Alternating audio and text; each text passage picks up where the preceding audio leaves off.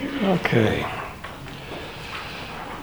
So today's passage is Acts 27 and following. The handout only has Acts chapter 27 because I actually doubt we're going to get through the entire chapter, but who knows, we might be surprised.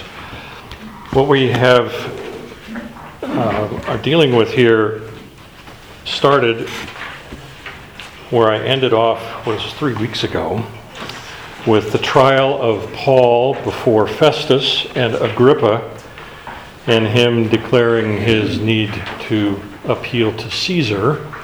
And of course, Festus said, Then to Caesar you shall go. This begins the very lengthy section of Acts of the voyage and the shipwreck of St. Paul. Now, this particular passage is interesting because it's a travel log, which is why I put the map on the front of your handout. Because you need to be referring to this map the entire time we're talking. Because I'm going to rattle off geography and city names and all sorts of other wonderful, fascinating trivia that will not win you a game of Trivial Pursuit. Um, but it's critical to you, your understanding of what's going on here. Uh, the passage itself looks like we have one other person here. Here we go. Oh, they already got it to you. Good for the, good for you. All right, thank you. Um,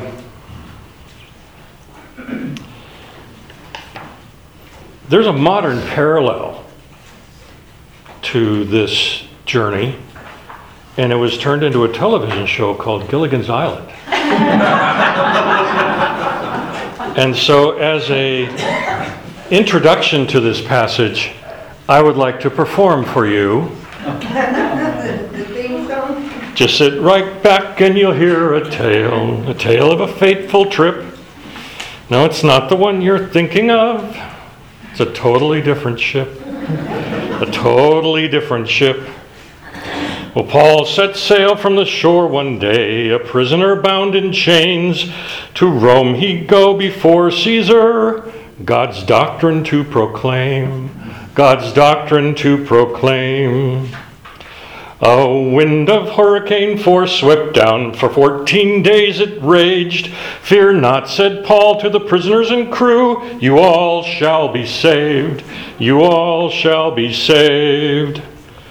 Just before dawn on the 14th day, all were still alive. Paul said to them, Take some food. You need it to survive. You need it to survive. When daylight came, the ship ran aground. They couldn't take much more, but all reached land safe and sound, rescued by the Lord. Rescued by the Lord. Paul made it to Rome and began to preach forever in custody. He fought the good fight, he finished the race. His faith had set him free. His faith had set him free. So join us here each week, my friends. More tales of faith you'll hear, like Noah and Abraham the disciples and Moses too. And remember that through every trial, God is there for you.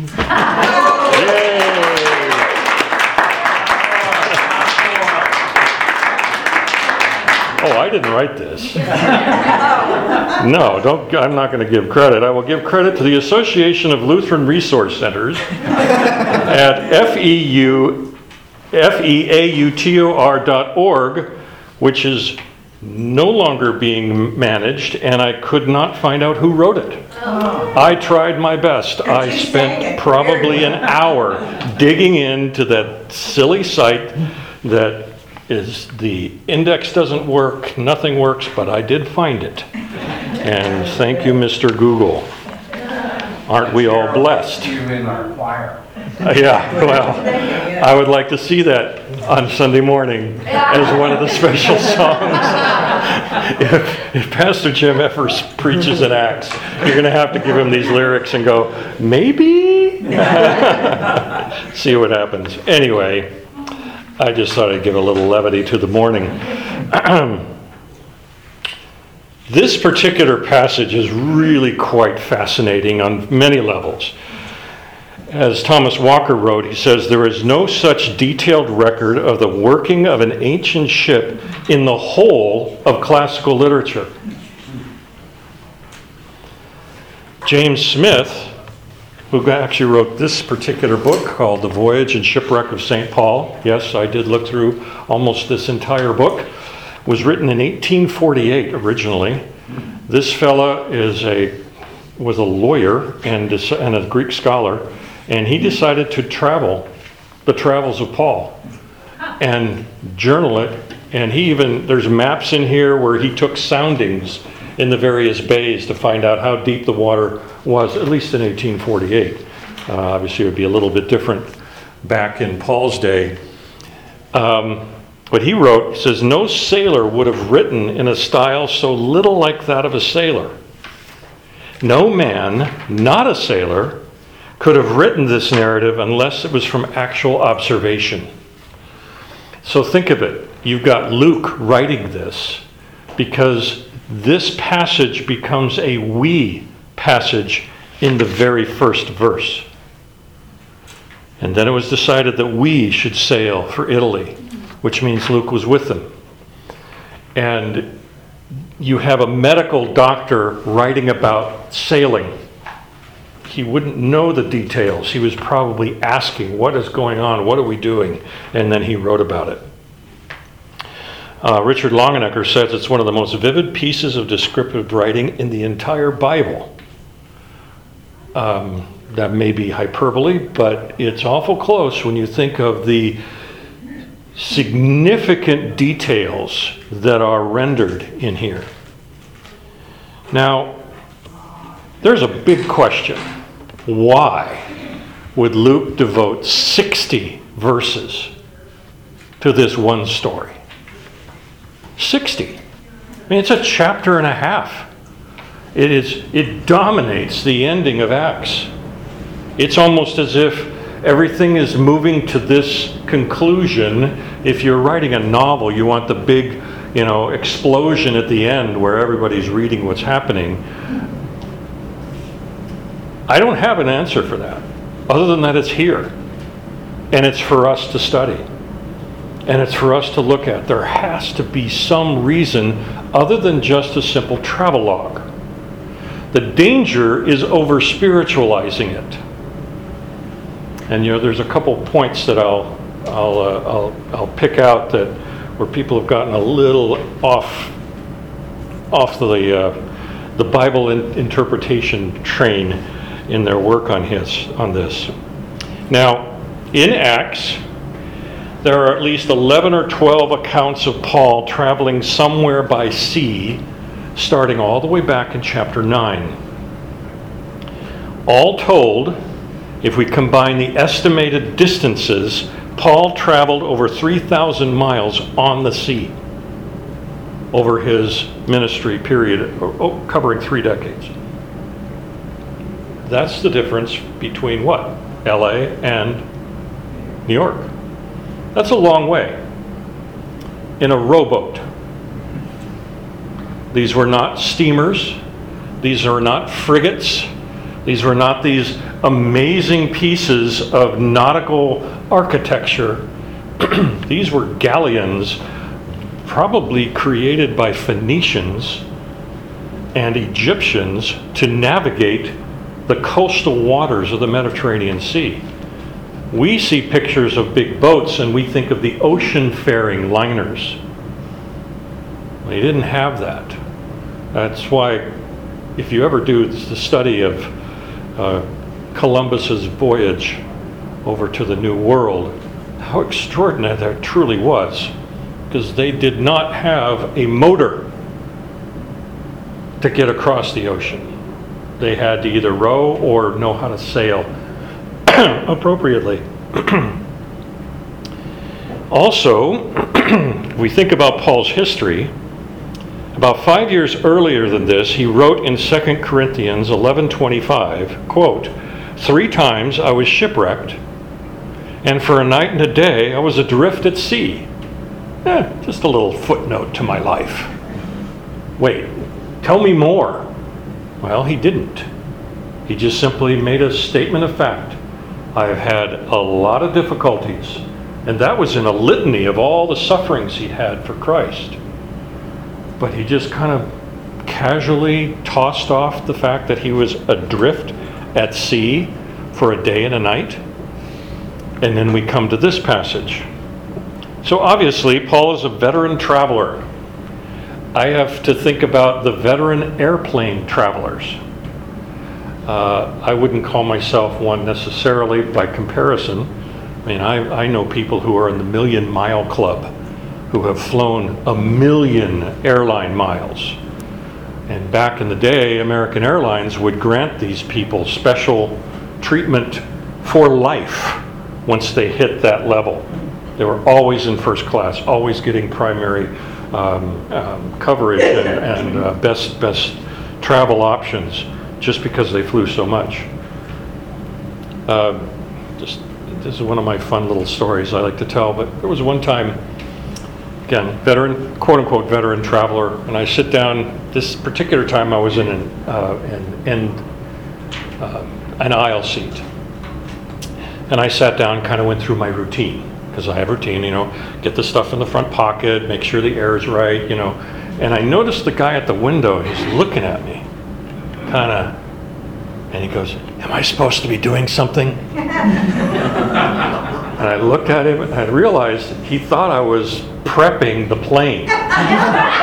and I said, Well, see that button there? Don't press that one because then the flight attendant will show up. That's the one for your light, that's the one for your air. And if you need to, you know, you can lower your shutters and then this is how you adjust your seat. And I said, First time? He goes, Yeah. He was in his 40s. I went, Okay, you know, and I thought, okay, this guy's going to be ter- a terrified flyer. Well, there was no one in the middle seat. And when we began taking off, he's gripping the sides of the chair and he starts shouting, My truck can't do this! He's pressing us back and we take off, and I'm going, Okay, first time experience. Wow. I got to, I got to see it visually. So imagine this particular scenario of a veteran traveler like Paul, knowing he's going to go to go to Rome. This is probably going to take, you know, a couple weeks, maybe a little longer. This is not a short trip, and they know that going into it. And if you start right in the very beginning and look at the details, verse 1 it was decided that we would sail for Italy. They delivered Paul and some other prisoners, so he wasn't one of the only prisoners in the group. Were they chained together? Probably not, but they may have been, um, let's just say, restrained in some manner so they couldn't just dive off the boat and swim to shore and escape. To a centurion of the Augustan cohort named Julius, the fact that Julius is named must have some significance, partly because he's referred to once later. Uh, there are some who think that he must have been a, um, a former slave who became a freedman and took the name of Julius for Julius Caesar, because that would not have necessarily been a common name. Verse 2 And embarking on a ship in this wonderful word that we see here, Adramyttium, all we know is that Adramyttium is a town, if you look at your map, right in the dead center, go up north to the Aegean Sea. See that? You find the Aegean Sea? And look at Troas and Asso and Mytilene. Well, Adramyttium is in that area, but it's so small it doesn't get a dot. It is a very tiny town, but obviously this boat originated from that town and is in Caesarea. My guess is that it's probably a merchant ship. So it's going from its home to Caesarea, drops off its stuff, and now it's going to go back home. And the soldiers hire this ship. to take them on at least part of the way on their voyage. And it was about to sail to the ports along the coast of Asia, Asia meaning Turkey, modern day Turkey. We put out to sea, and by the way, a ship of that size, this wasn't a super large one, because they stay close to shore. They stay within visual distance of the shore. They don't get, they don't let the, uh, the, uh, the shore get beyond the horizon.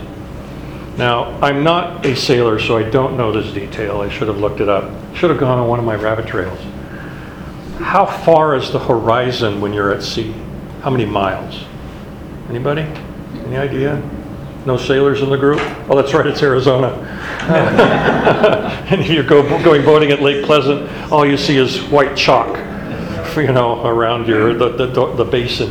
Um, I think it's like 10 miles, so it's not that far off the shore. It might even be less than that, but they just don't get too far afield so that they can navigate their way in case a storm comes up.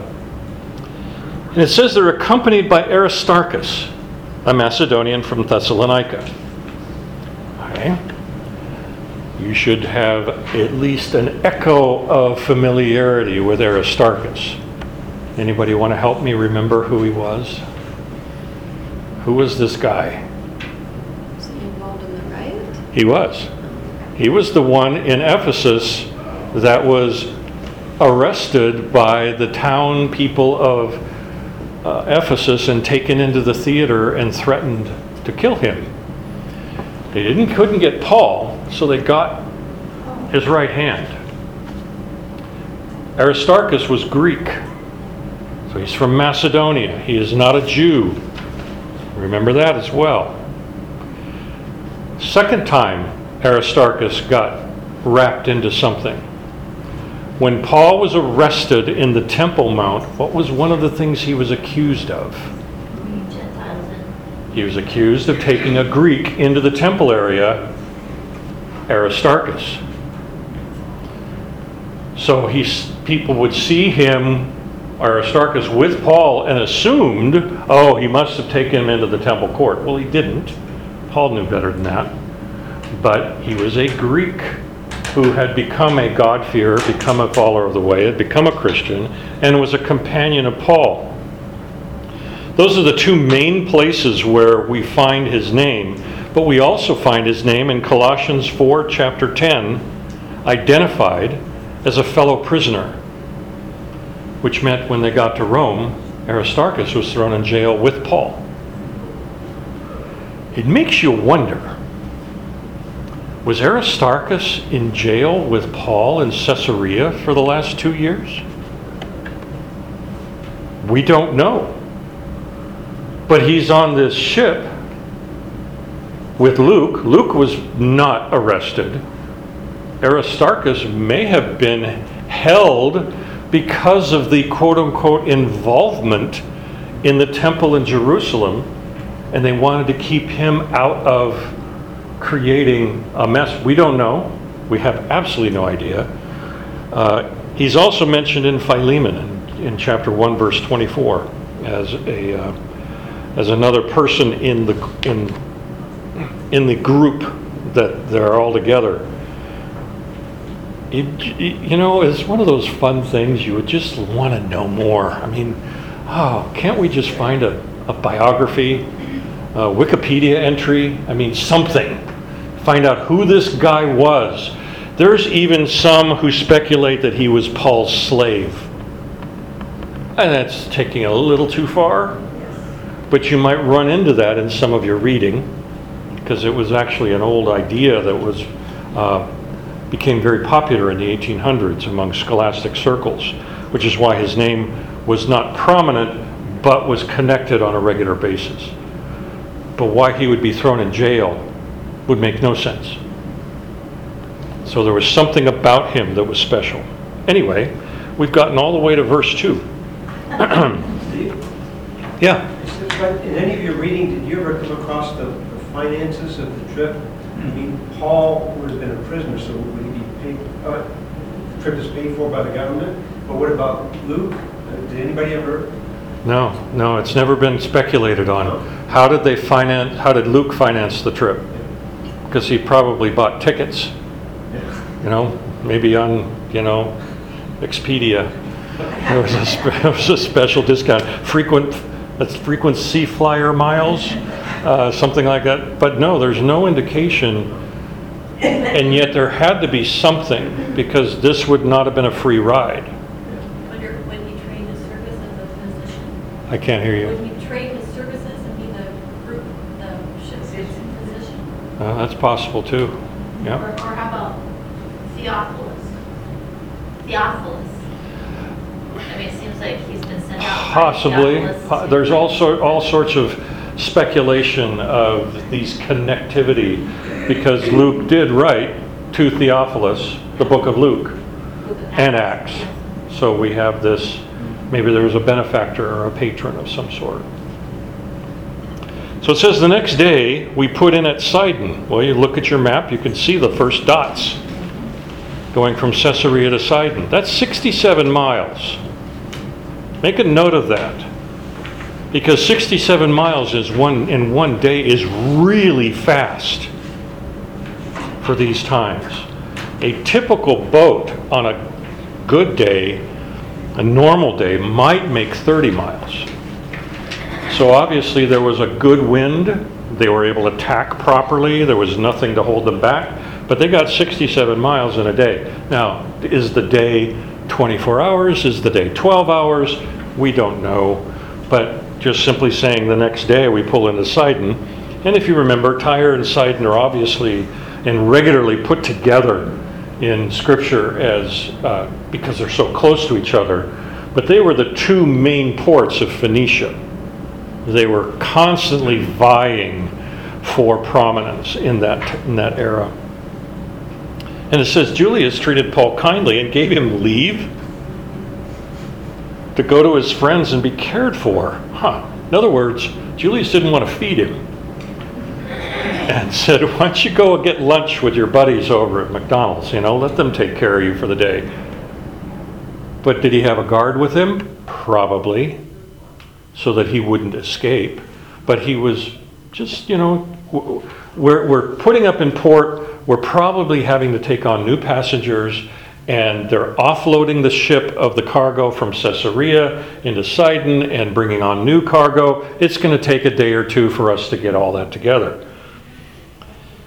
Verse 4 Putting out to sea, from there we sailed under the lee of Cyprus because the winds were against us.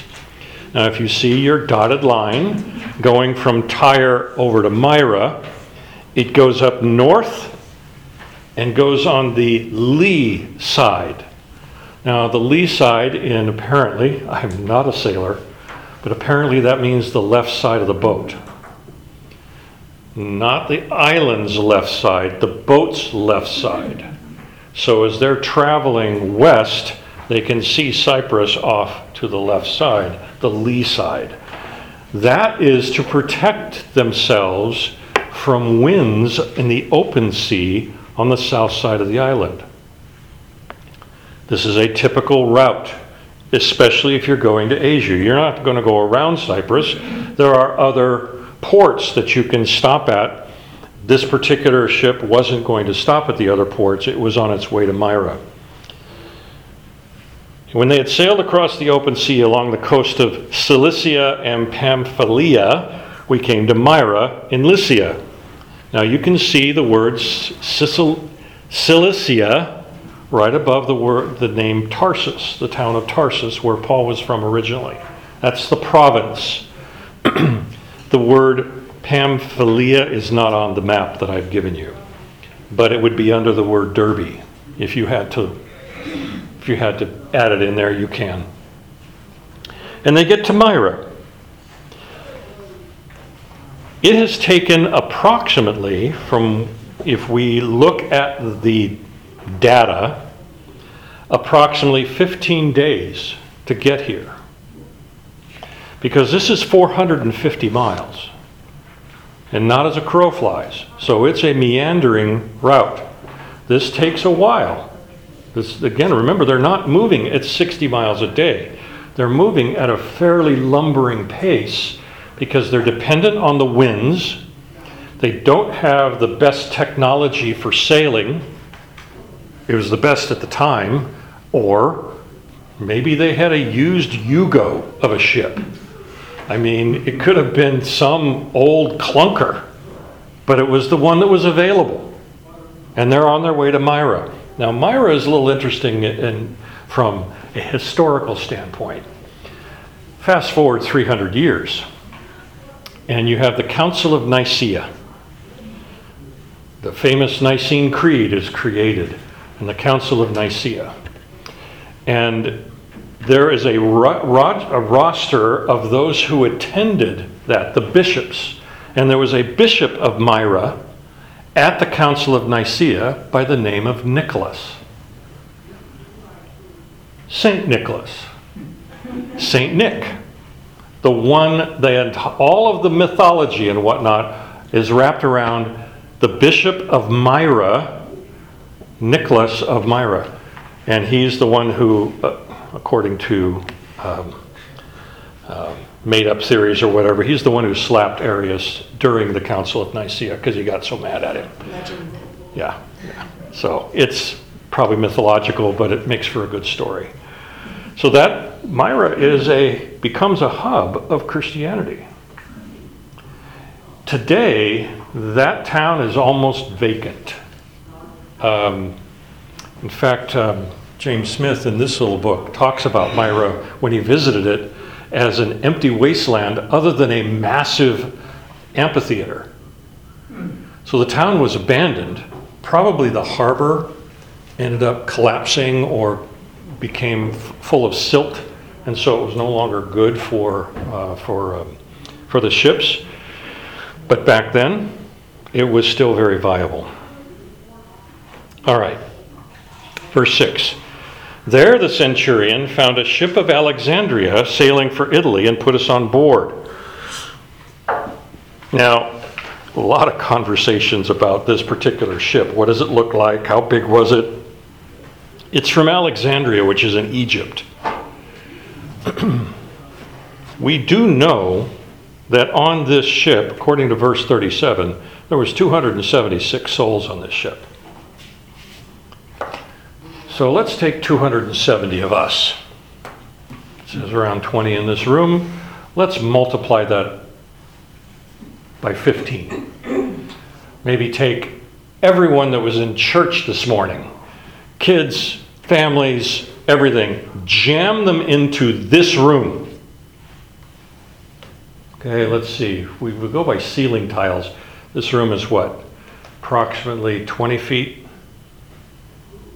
this way? Maybe 30 feet this way, approximately? All right. So let's take this room, add the one on the other end, add the one on the other end, and we've got about 60 feet. Could we fit 276 people in this room? Sure. Standing.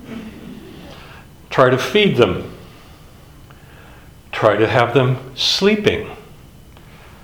So, ships in this era, the largest ones are around 150 feet long.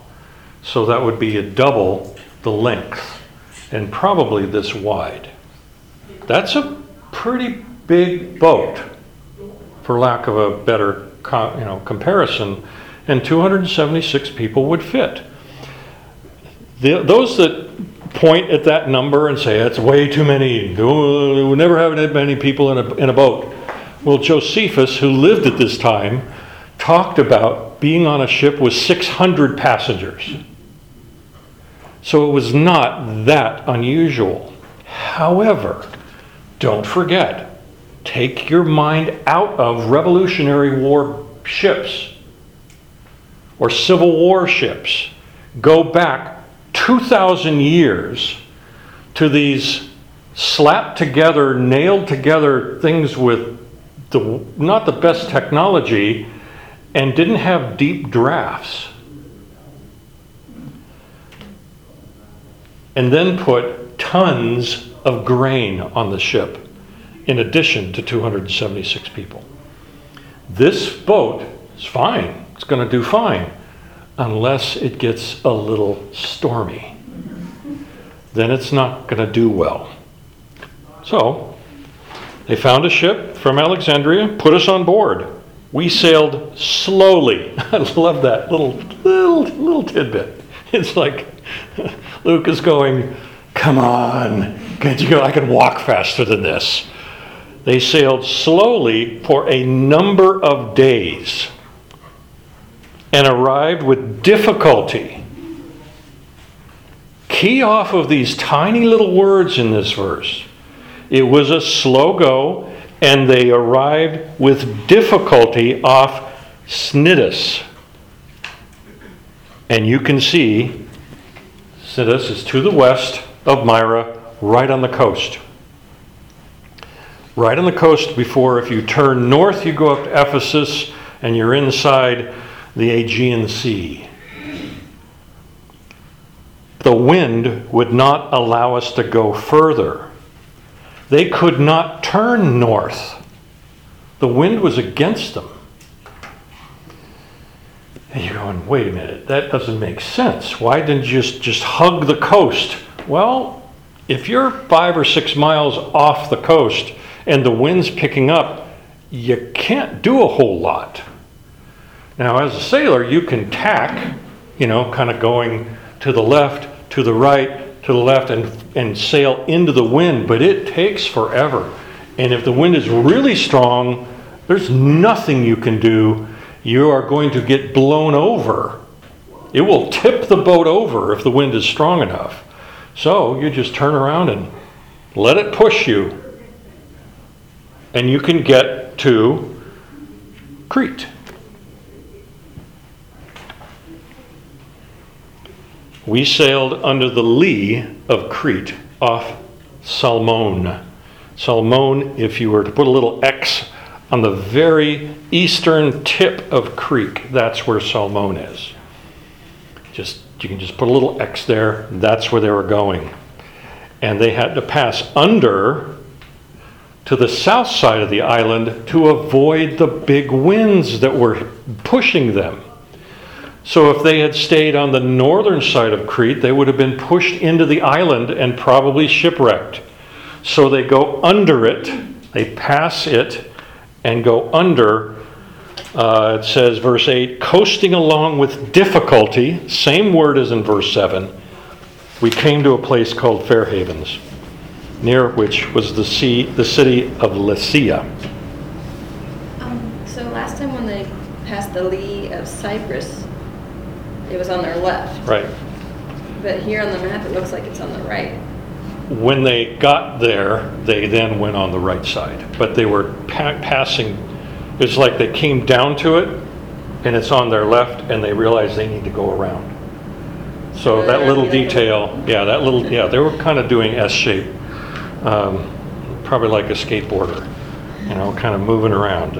I picked up that same problem, but it doesn't make sense because we know where Fair Havens and Lycia are, and they're on the south side of the island. So in other words, they probably saw Crete off their lee side and then realized they needed to turn, and they did. Could they have come at it from the north, you think, and looped around? It- They would have been thrown into Crete on the northern shores. They would have been pushed right into it. Because if it was pushing them that hard and they couldn't turn north, they are literally going from Cnidus to Crete over many days, and it doesn't say how many days. By the way, the distance from Myra to Fair Havens is 370 miles. So this is another long distance, many days. We don't know if it was a week, 10 days, 12 days, 15, we have no idea. They've been at sea for quite a while. Fair Havens was known as a good anchorage, but not a place that had an extended stay hotel. You couldn't really stay there. Why they didn't just say, well, let's just go over Lycia, which they could have, but instead they wanted to keep going. Verse 9 For such time passed, and the voyage was now dangerous. Like it wasn't dangerous before, but it was now dangerous because even the fast was already over. Now, you have to go, what is he talking about? Well, let's break that down a little bit. The fast is the Day of Atonement at this time of year. So, we can, we can actually nail this down, get my charts out. In 59 AD, which is when this was happening, the Day of Atonement began on October 5th. This verse says the fast is over. I don't remember, I didn't, again, one of those things I didn't look up, and that detail is not stuck with me, but how many days is the Day of Atonement fast? Anybody? Just the one day? You saying 10? Oh, I'm sorry, I'm thinking about between Rosh Hashanah and it's just, It's just one day, okay. So we have a kind of a timestamp of at least one day, and we know that would be October 5th. So why is that important? Well, this little chart, which Paul knows because he's a veteran traveler. He's been on American Airlines many times. It's danger to travel between March 11th and May 14th. Okay? Don't we have dates for the monsoon season now? And they've changed since I've lived here in 40 years. The date keeps changing of when it starts or ends, whatever that means. And of course, the rain never obeys. We get these monsoons after the monsoon season is over. So let's think about Florida. When is the hurricane season? Well, it's now. But when did it start? Late September, late August, September, and lasts till around November approximately? You kind of, because people are saying, oh my goodness, you know, climate change, there's hurricanes. You know, there's been hurricanes in Florida every stinking year, as long as I've been alive. Now granted, some of them are a little more violent than others, and they have different directions, but still. It's like they're saying, we've never seen a hurricane. Really? You've never lived in Florida? Okay. The best time to travel is between May 15th and September 15th. That's the best time. Based on our current calculations, they left Caesarea in the middle of this period. It's now past October 5th. Hmm. What does that mean? Ooh, danger travel is from September 16th to November 10th. Doesn't that sound like hurricane season? And if you think of the latitude and longitude line, Tucson is the same lat- latitude line as Jerusalem. Identical place. Prescott's the same latitude line as Nazareth, by the way, in case you're curious. So if you go up north to this area and you start going across the United States, you're in the middle of Tornado Alley. In Oklahoma, Nebraska, Wyoming, all those areas, and you look at this weather pattern, add in a Mediterranean Sea into Oklahoma, and you end up with this. You're not going to go traveling in the Mediterranean Sea. You can, but it's dangerous. And then no travel from November 11th to March 10th. That's why they were talking about wintering. In other words, you don't go out. I mean, how many times you want to tell, tell people, yeah, come visit. Come visit us here in Phoenix. But not in August, not in July, you know. If you're not used to it, you might not have, you know, the best time when you burn your hands on the sidewalk. Um, So the fast is already over. They're in the midst of this, and Paul advises them in verse 10.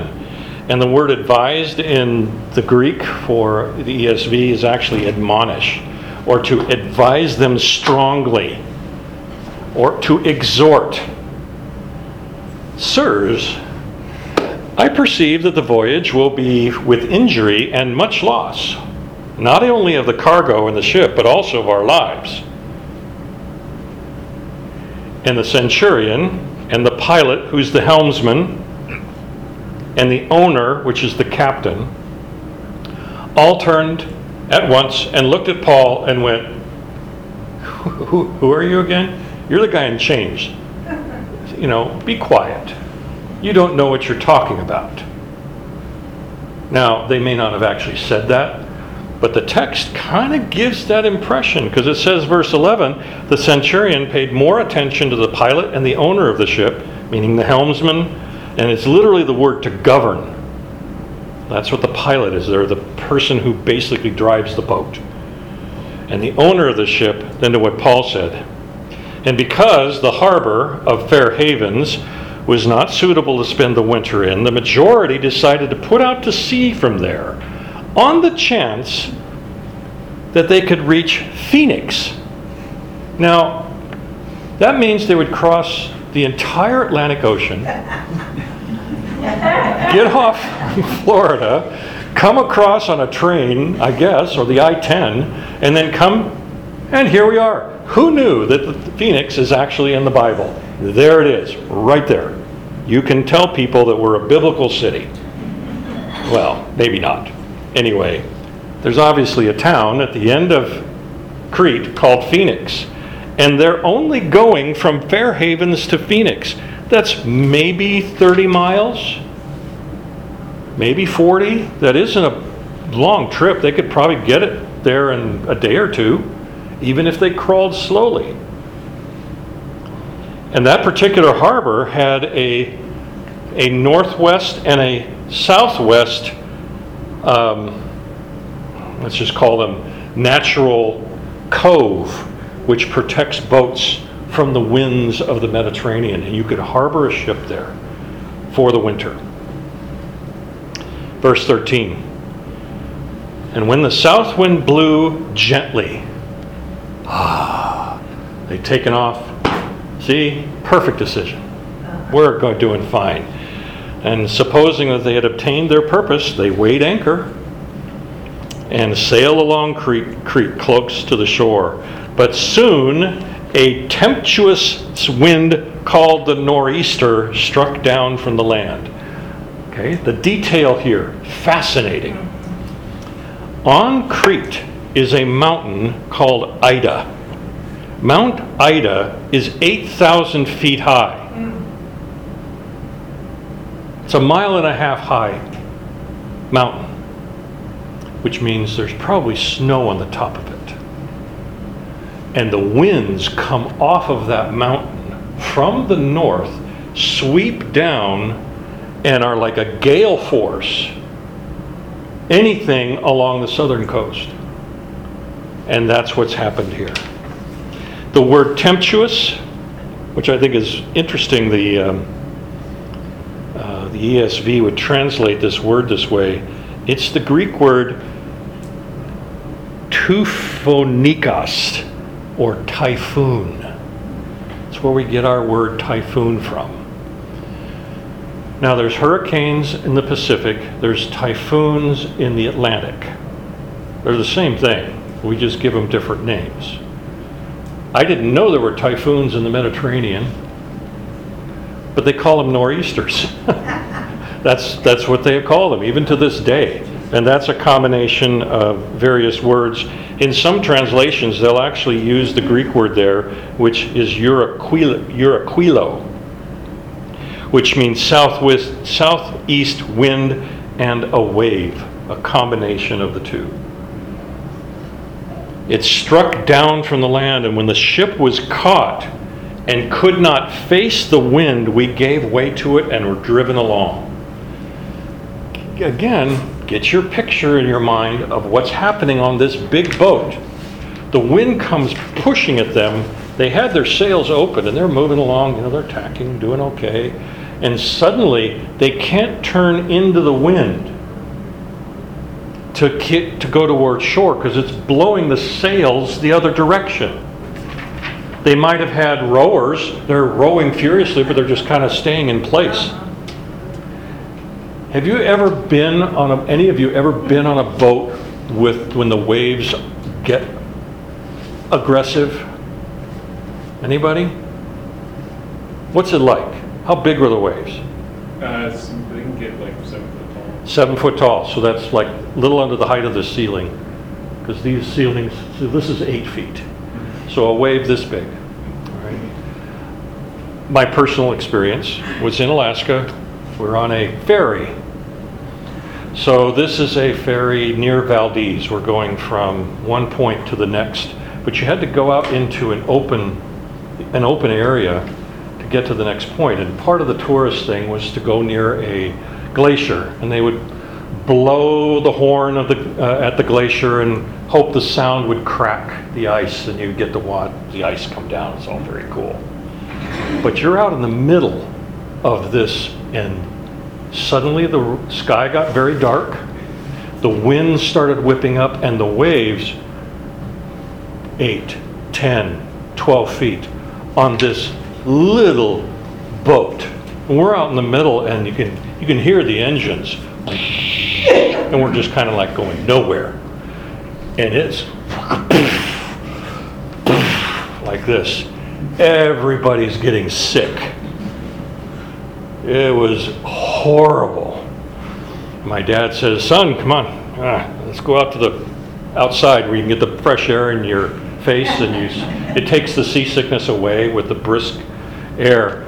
And he goes, "I got to show you something." So we went down into the bowels of this ship where the, all the cars are stored, and there was a woman there. She was our Grandma Flurry. Grandma Flurry was a family friend who helped, came to my dad's help when he was in the Army, way back in World War II. And had become family friends to the points that we would call them Grandma and Grandpa Flurry, but they're not related. And they were with us on this trip.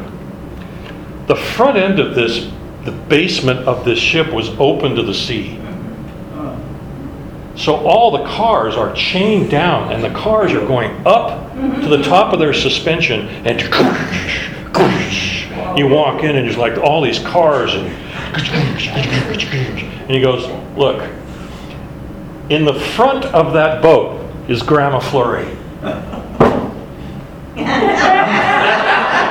She is standing there like a sumo wrestler with her hands on her hips and just bouncing to the waves. And I kind of, you know, I'm holding on to the side. I'm this little kid, and my dad's saying, Don't get too close, you might go overboard. Grandma Flurry's not. She's not holding on to anything.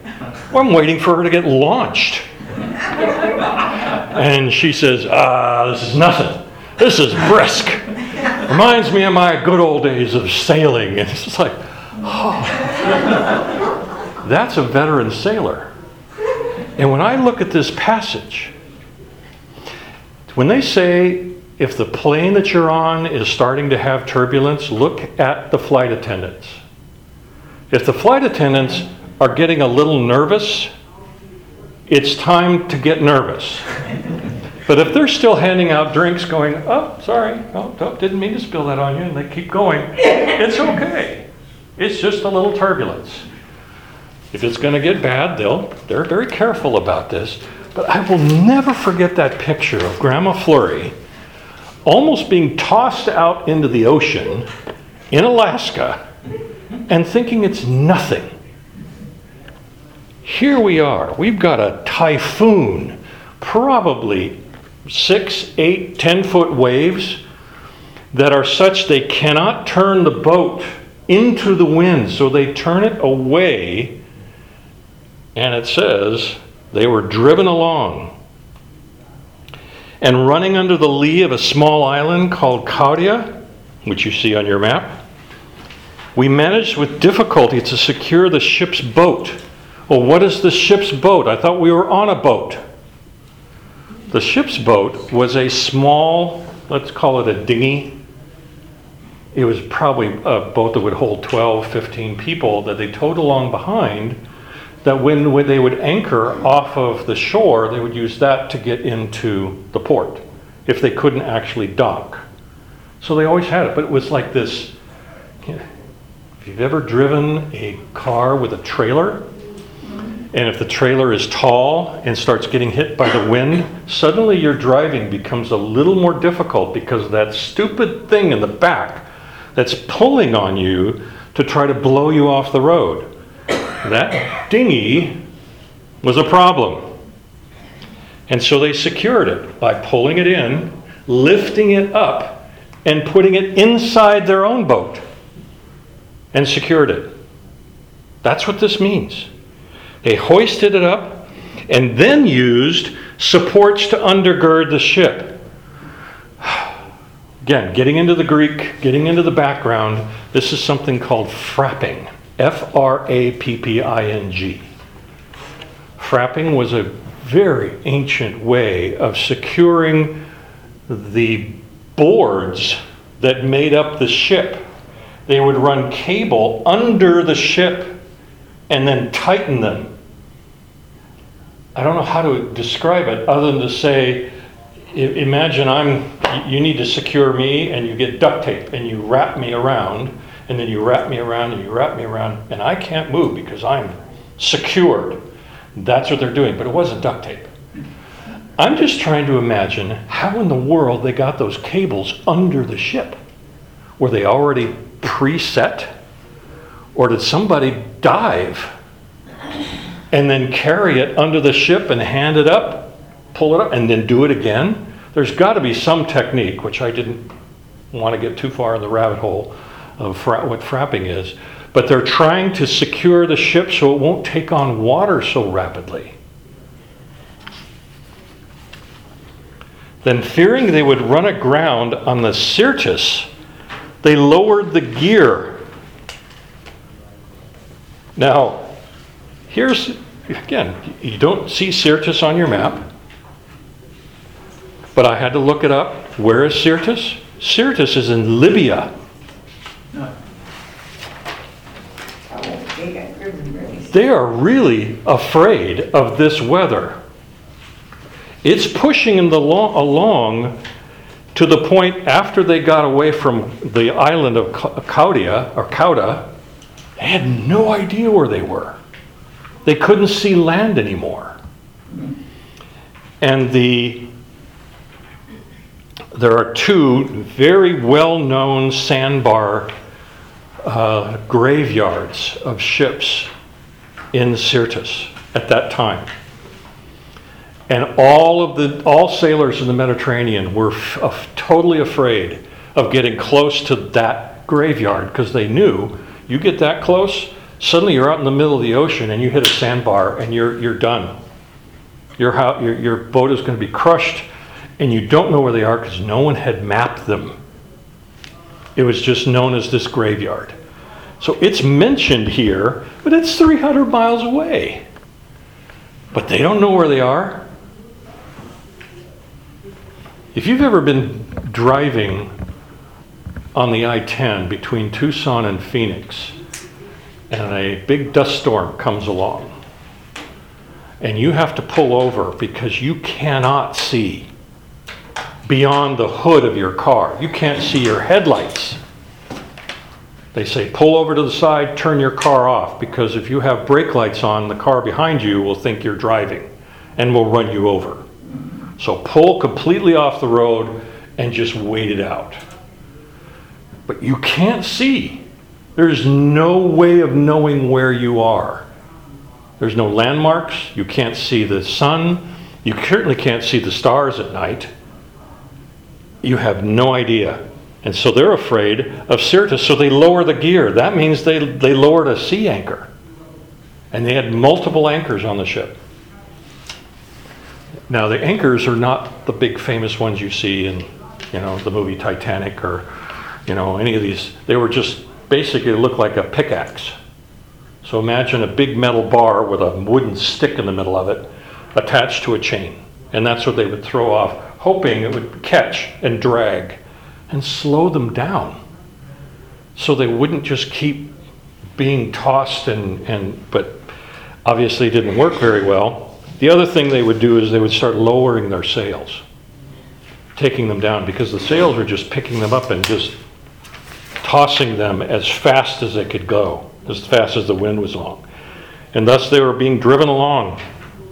They were violently storm tossed. And the next day they begin to jettison the cargo. Now that means they're desperate. The owner of the ship probably doesn't have prudential, doesn't have insurance. He is going to eat the loss, or there's some arrangement they have because obviously these things happen. So he's starting to say, let's get rid of the cargo, the extra cargo that's not as important. We'll just start. You have a suitcase? Ah, you don't need that. It's gone. I don't care if it's your, you know, your family heirlooms in there, they're gone. It's, it's extra weight. Verse 19, the third day, they started throwing the equipment overboard, the ship's tackle, with their own hands. And neither sun nor nor stars appeared for many days. And no small tempest lay on us, and all hope of our being saved was abandoned. John MacArthur put it this way Only those who have been in a violent storm at sea can appreciate the terror the passengers and crew must have felt. The towering white capped seas, the roaring of the wind, the violent rocking of the ship as first the bow and then the stern rose high in the air, only to plunge quickly down again, the constant motion inducing seasickness, making it difficult to stand, let alone walk the wind driven salt spray stinging and blinding those exposed on the deck, and worst of all, the looming reality of the awful death of drowning. All these factors combine to unnerve even the most experienced sailor. And that's where we end our story today. Because you have to come back next week to hear the tale of a fateful trip. Let's pray. Lord, thank you for our time together and for the opportunity to explore a vivid story. And while we didn't have our opportunity to really look at the application too much today, we don't we do know that there's a reason this story is here other than just to terrify us of being a, being at sea. But what these men and women dealt with is is really vivid. And our imaginations are captured and realize that your provision saved them all through the faith of one named Paul. In Jesus' name, amen. So please come back next week. I do have much more to discuss. But isn't that amazingly vivid